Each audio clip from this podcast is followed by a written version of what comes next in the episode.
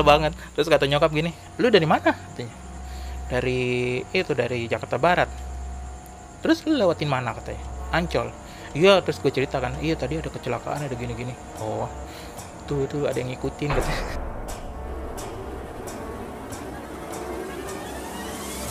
Assalamualaikum warahmatullahi wabarakatuh. Selamat malam teman-teman. Baik lagi di Lentera Malam bareng gue Adit. Sekarang kita lagi ada di segmen Saksi Misteri nih. Gue kedatangan tamu spesial teman gue nih. Namanya Iwan. Wan, boleh Wan kenalan dulu Wan. Ya boleh. Assalamualaikum warahmatullahi wabarakatuh. Perkenalkan nama gua Muhammad Ridwan, bisa aja dipanggil Iwan. Nah, sekarang di sini gua diundang sama Mas Adit untuk mencerita untuk menjadi sarana sumber. Nah, mau menceritakan tentang pengalaman yang gua alami di keluarga gue sendiri. Gitu. Oh iya iya iya. Oke deh nanti sebelum kita lanjut ke ceritanya. Oh iya Wan, ada akun Instagram kan? Nanti teman-teman misalnya mau mau Oh. follow lu. nih. Ada ada ada boleh boleh. Boleh tuh. Akunnya di @callmeiwan. Belakangnya N-nya ada dua ya. Oke, nanti linknya gua taruh di deskripsi lah. Ya udahlah, sebelum kita lanjut ke ceritanya, kita tonton dulu yang satu ini.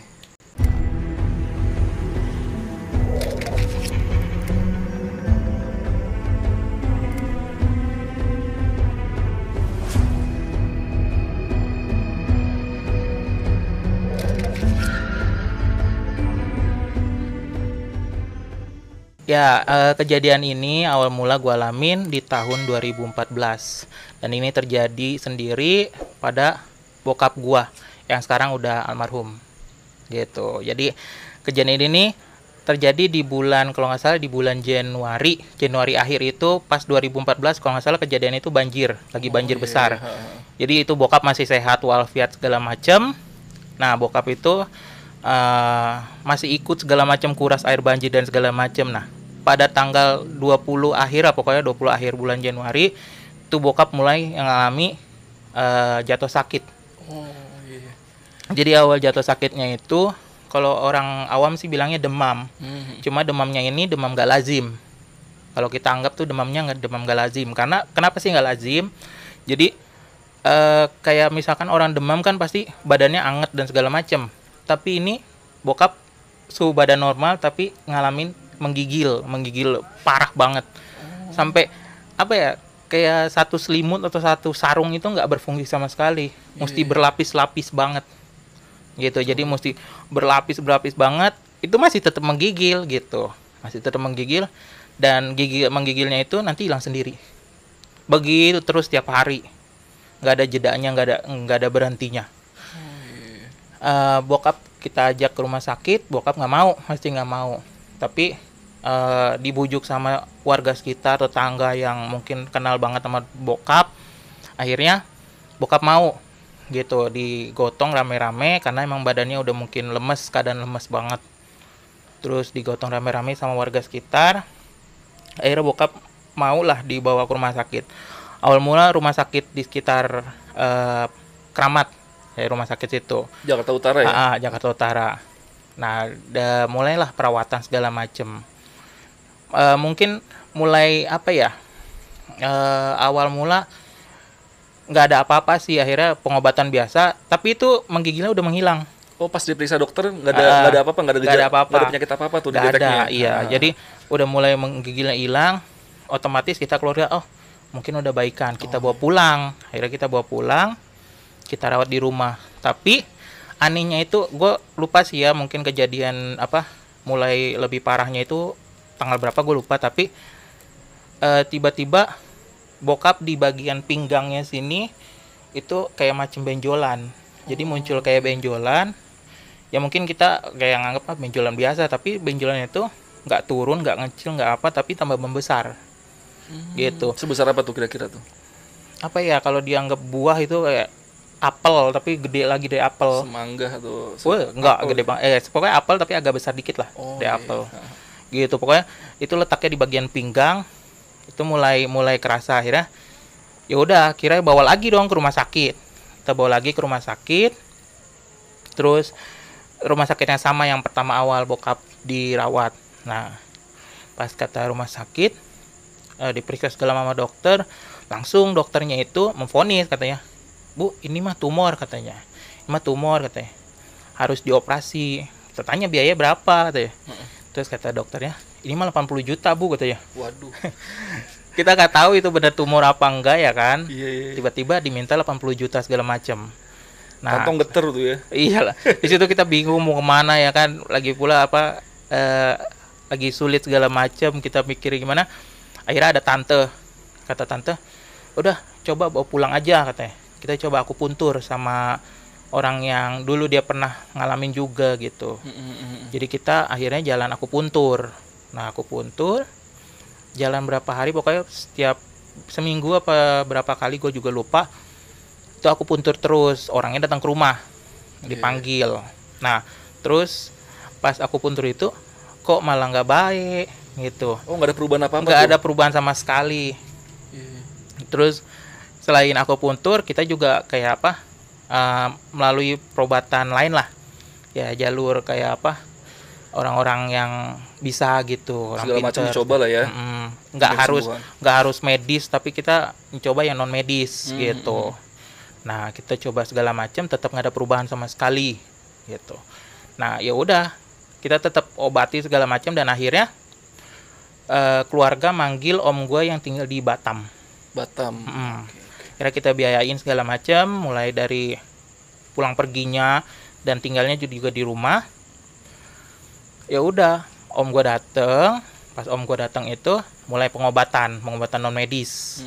Dia itu keluarga yang bisa atau di Batam pun dia buka pengobatan gitu. Eh, dia bisa cuma eh, ya di Batam juga dia bantu-bantu orang Oh, gitu. Iya, iya, iya. Tadinya sih sebe- sebelum istrinya meninggal dia tinggalnya di Kalibaru sini, Ah, Jakarta Utara. Iya, Nah, iya. terus dia nikah tinggal di Batam. Oh, oke oke. makin lanjut. jauh Ah. ya udah terus udah gitu pengobatan non medis mulai segala macem lah mulai kayak bakar-bakar dupa segala macem gitu eh nggak kelihatan hasilnya sama sekali. Oh, sama juga nggak ada hasil sama juga. sekali nggak ada hasilnya sama sekali gitu.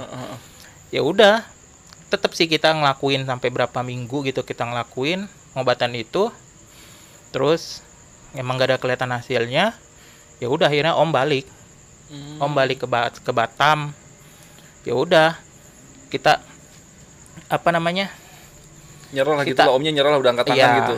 Karena selama pengobatan juga om kayak diserang Oh, sama gitulah sama makhluk yang ada di dalam Ah. situ. Wah, gila. jadi selama dia ngobatin selama di rumah apa namanya om gue tuh kayak tidurnya kakinya mungkin ditekuk apa gimana dia kalau pagi tuh sering cerita katanya Oh, eh eh, saya kalau pas malam tidur tuh kayak tangan saya kayak bengkokin segala macam kakinya gitu sampai nyerang fisik gitu ya? iya saya Gila. sholat ditendang katanya Buset. Ya udah akhirnya om kan emang bisa jadi dia nggak nyerah sama sekali tetap ngobatin. Dan akhirnya ya udah akhirnya dia balik juga nah, karena emang ada yang butuh dia juga di sono Oh, gitu. ya udah kita ngobatin sebisa aja sih manggil ustadz gitu-gitu sih manggil ustadz. Apalagi ya udah sih manggil ustadz gitu aja sih. Ustadz gimana tuh? Pas lagi Ustadz datang ada ada ada perubahan gak tuh? Gimana tuh? kalau pas ustadz dateng itu apa ya eh masih kalau ustadz sih ngobatinnya melalui doa gitu. Jadi dia hanya doa doa doa tapi dia juga ngobatin jarak jauh. Nah pas eh, ininya ustadz yang ngobatin juga kena juga. Oh, diserang juga sama kena juga. iya. Gila ya. makanya tapi ustadz itu tetap sih tetap ngebantu kita mau gimana pun tapi tetap diserang.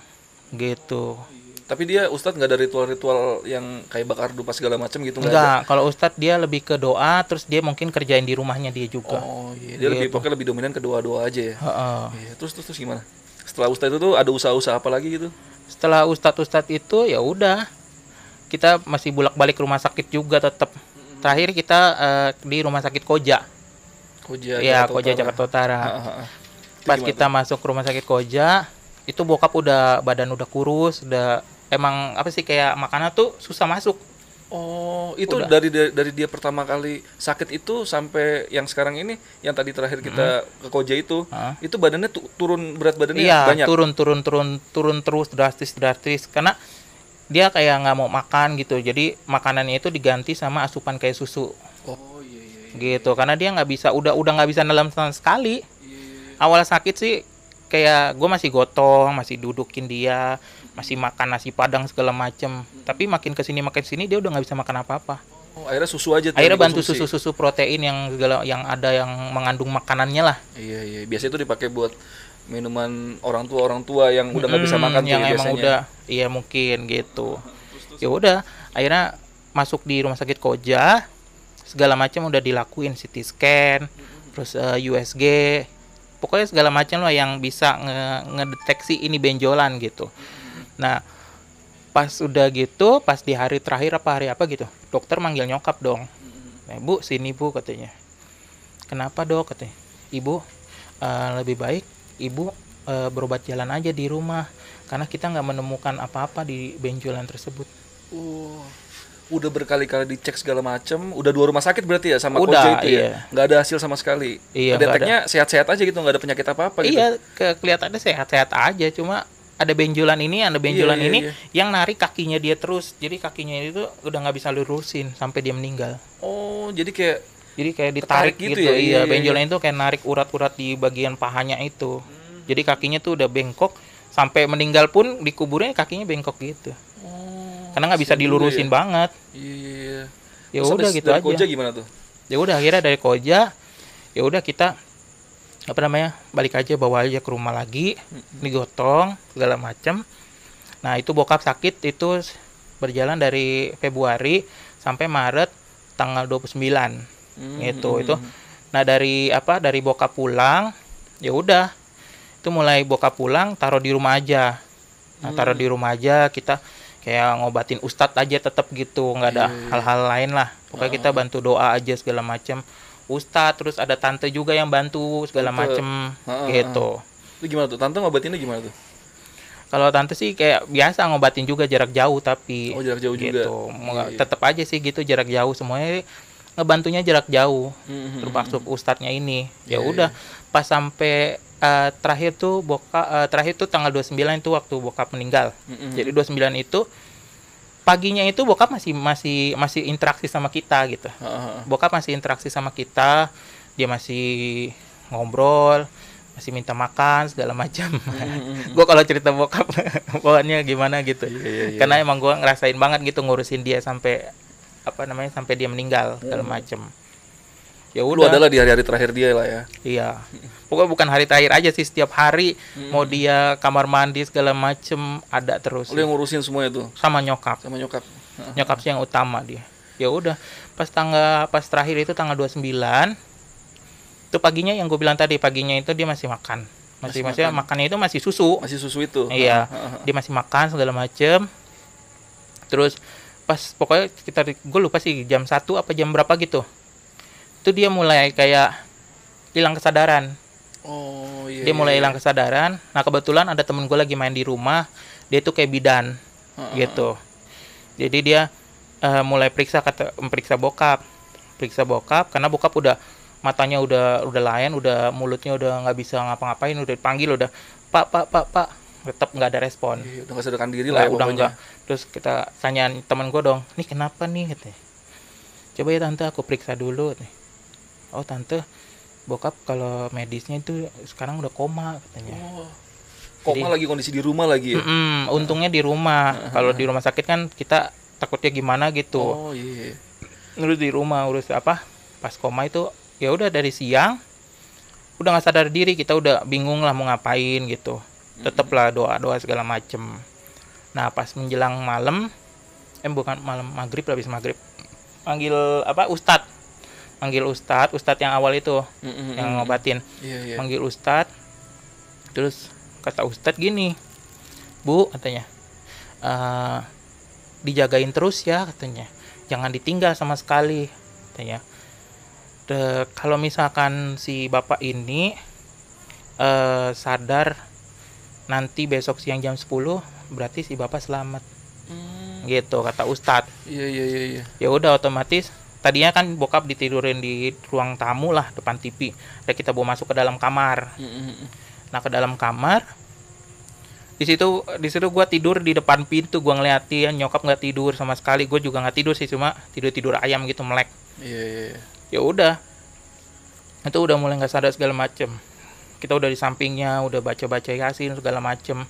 Tiba-tiba tangan bokap dingin Oh, dingin. dinginnya tapi segini doang sih nggak nggak sampai segini Oh, banget nggak sampai nggak lebar cuma lah ya? dari sini sampai sini doang Mhm. itu mulai dingin Itu tangannya nyokap yang ngerasain tuh. Hah? Nyokap yang megang utamanya. iya nyokap terus sama gue juga megang gue bilang oh ya udah dingin dua-duanya Dua-duanya dingin. kanan kiri? Hmm. cuma kaki masih biasa anget Iya. Eh, dingin eh eh, gimana nih udah dingin yaudah coba eh, ambil air aja katanya ambil air terus gue coba bacain yasin di air yasin itu gue pakai buat basuh tangannya dia sama Hmm. semua badannya muka-mukanya jadi gue basuh selama dia koma itu gue basuh pakai air yasin itu yang gue baca Hmm. nah setelah baca itu alhamdulillah tangannya mulai anget lagi kayak Oh, iya. balik lagi lah gitu Anget mulai lagi. iya ya. mulai anget lagi ya udah tetap masih koma sih Mhm. Tapi masih Masih tetap nggak sadarkan diri lah ya. Mm. Nah, udah tuh kita tetap stay, nggak ada yang tidur sama sekali, jagain terus. Nggak ada yang, pokoknya nggak ada yang tidur, bener-bener nggak ada yang tidur. Pas Itu udah kondisi di rumah tinggal berdua, nyokap sama lu berdua, aja. berdua. Karena kakak kakak lagi ada di Makassar sih, gitu, Hmm. sama istrinya, Iya, iya. gitu. Jadi pas subuh, subuh pokoknya jam-jam 6 itu mulai matahari kelihatan, udah mulai naik, udah mulai pagi. Itu napas bokap udah kayak gelombang. Rumah kayak gelombang itu gua nggak ngerti diapain tuh kayak gelombang Di gitu. perutnya atau gimana? Kan dia udah kurus kan, udah kurus jadi otomatis kan tulang-tulang ini nih kelihatan. Kelihatan gitu. Ah. Ha, ha.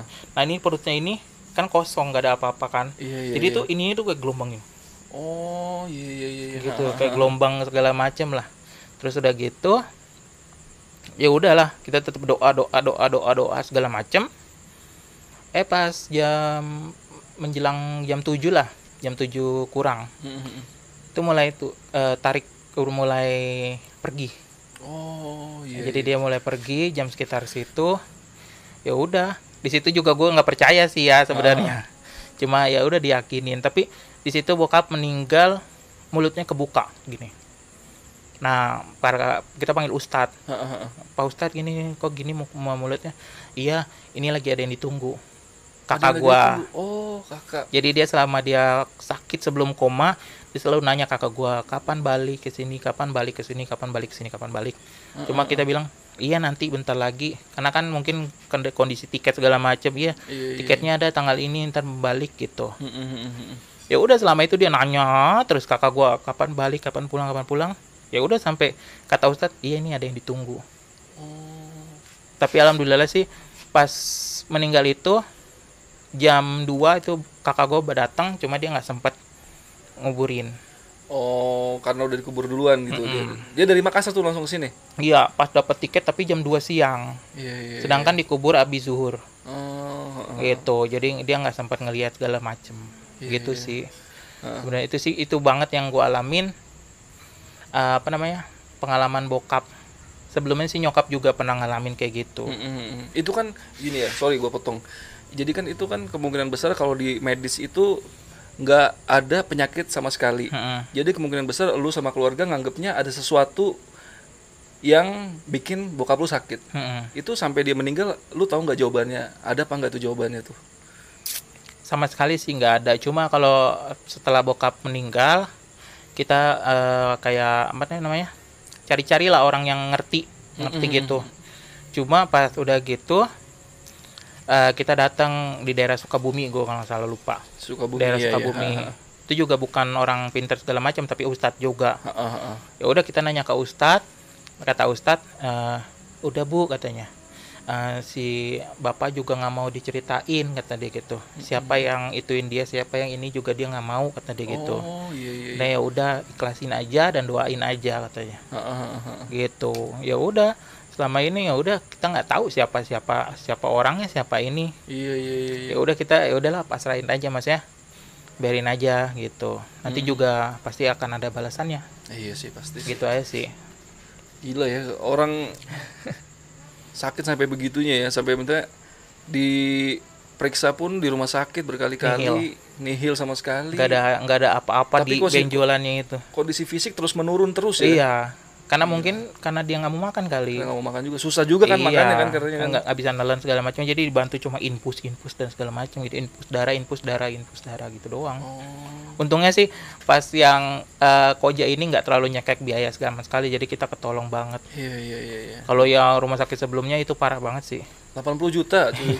yang dia langsung minta 80 juta Gila Padahal ya. kita nggak tahu itu benar apa sakit apa enggak. Kita nggak nggak ngelihat apanya, maksudnya nggak ngelihat dia CT scan apa. Iya, itu juga belum tentu bener yang dibilang itu sakitnya tumor itu belum tentu juga kan. Iya makanya Belum ada hasil CT scan segala macem ya. belum ngelihat, belum ngelihat sama sekali. Setelah bokap pulang baru itu CT scan keluar. Gila. Pas keluar kita suruh bacain dong apa namanya eh, si akupuntur ini. Mm-mm. Kan pasti kan dia ngerti lah Iya, kedokterannya. iya, iya. Jadi suruh akupuntur ini bacain, ya nggak ada hasilnya sama sekali katanya. Nihil. Gila ya. ya udahlah, itu aja paling ceritanya ya. Iya sih. Nah, lu ada cerita-cerita lain kan nih yang mau di-share nih?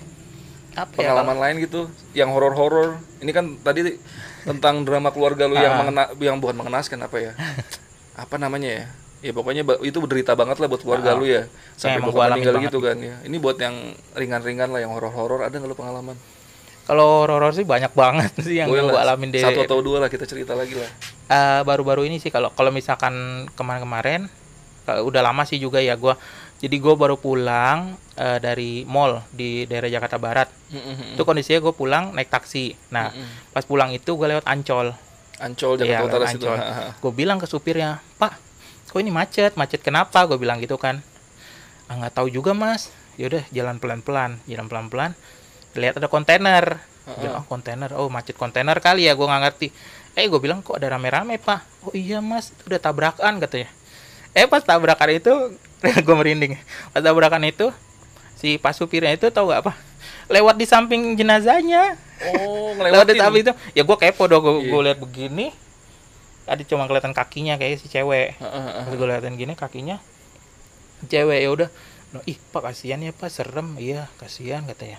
Ya udah gue pulang ke rumah. Mm, mm, mm. pas gue pulang ke rumah nyokap udah udah udah beda ngeliat gue katanya. Ini anak kenapa katanya anak kenapa? Dan di sini di sini gue udah pegel banget. Tapi gue nggak nggak nggak nggak megang tas nggak apa tapi pegel banget. Oh, semenjak lihat itu, Iya. mayat itu. di sini pegel banget. Terus kata nyokap gini lu dari mana? katanya. Dari itu dari Jakarta Barat. Terus lu lewatin mana? katanya. Ancol. Iya terus gue ceritakan iya tadi ada kecelakaan ada gini-gini. Oh tuh tuh ada yang ngikutin katanya Wah, anjir. ada yang ngikutin ada akhirnya kan nyokap biasa sih kalau gua kan gua kecil itu sering banget sih ketempelan jadi kalau ketempelan gitu nyokap sering kayak bikin air gitu Oh. jadi nyokap bikin air pas gua ketempelan gitu ya udah langsung dibasuh sambil gua minum dibasuh segala macem dari situ gua mulai ringan Oh.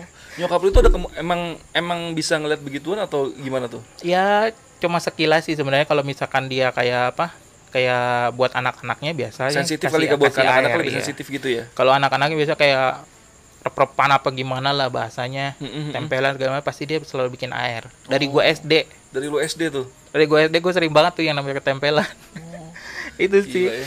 terus kalau apa kalau pengalaman yang kedua itu baru banget gue alamin kemarin Desember Desember 2019, 2019 itu ha. jadi gue sekeluarga gue eh, om nyokap sama kakak ipar sama ponakan gue itu gue ke Lembang ceritanya tuh mau jalan-jalan lah. Karena apa ponakan gue baru datang dari Makassar karena liburan. Ya udah pas jalan-jalan ke Lembang kita nyampe Lembangnya itu jam kalau nggak salah jam 7 apa jam 6 gitu Pagi apa? Pagi. malam Oh, malam. karena macet banget high season Oh, iya iya. iya. itu berangkat ya tanggal 27 apa 28 Desember itu macet banget parah di Lembang Wah, itu udah mau menjelang menjelang tahun baru soalnya. ya. Heeh, banget akhirnya nyampe-nyampe di lokasi itu jam 6 dan itu menjel- mau menjelang tutup ya udah kita maksa aja masuk ya udahlah Iya. masuk pas masuk itu ya udah pulang nah kita pulang eh, mau ke arah Jakarta itu jam 9 Hmm, berarti Jam cuma dua sembilan. jam doang di situ tuh. Mm-mm. Jauh-jauh dari Jakarta sampai situ Iya. cuma dua jam doang. ya udah Terus gimana tuh? akhirnya balik balik ke balik ke Jakarta karena kita lihat kondisi dari tempat wisata itu ke arah kota Bandungnya itu udah macet parah juga hmm. pas macet parah itu ya udah akhirnya kita mutusin udah lewat Lembang aja karena posisi Lembang kan eh, los Iya, iya. aman banget kan kalau- eh, eh, Lembang Subang maaf maaf Oh iya. Eh, iya. Subang jadi kalau kondisi Subang ah aman ya udahlah udah Subang aja kata ya ya udah akhirnya kita lewat Subang.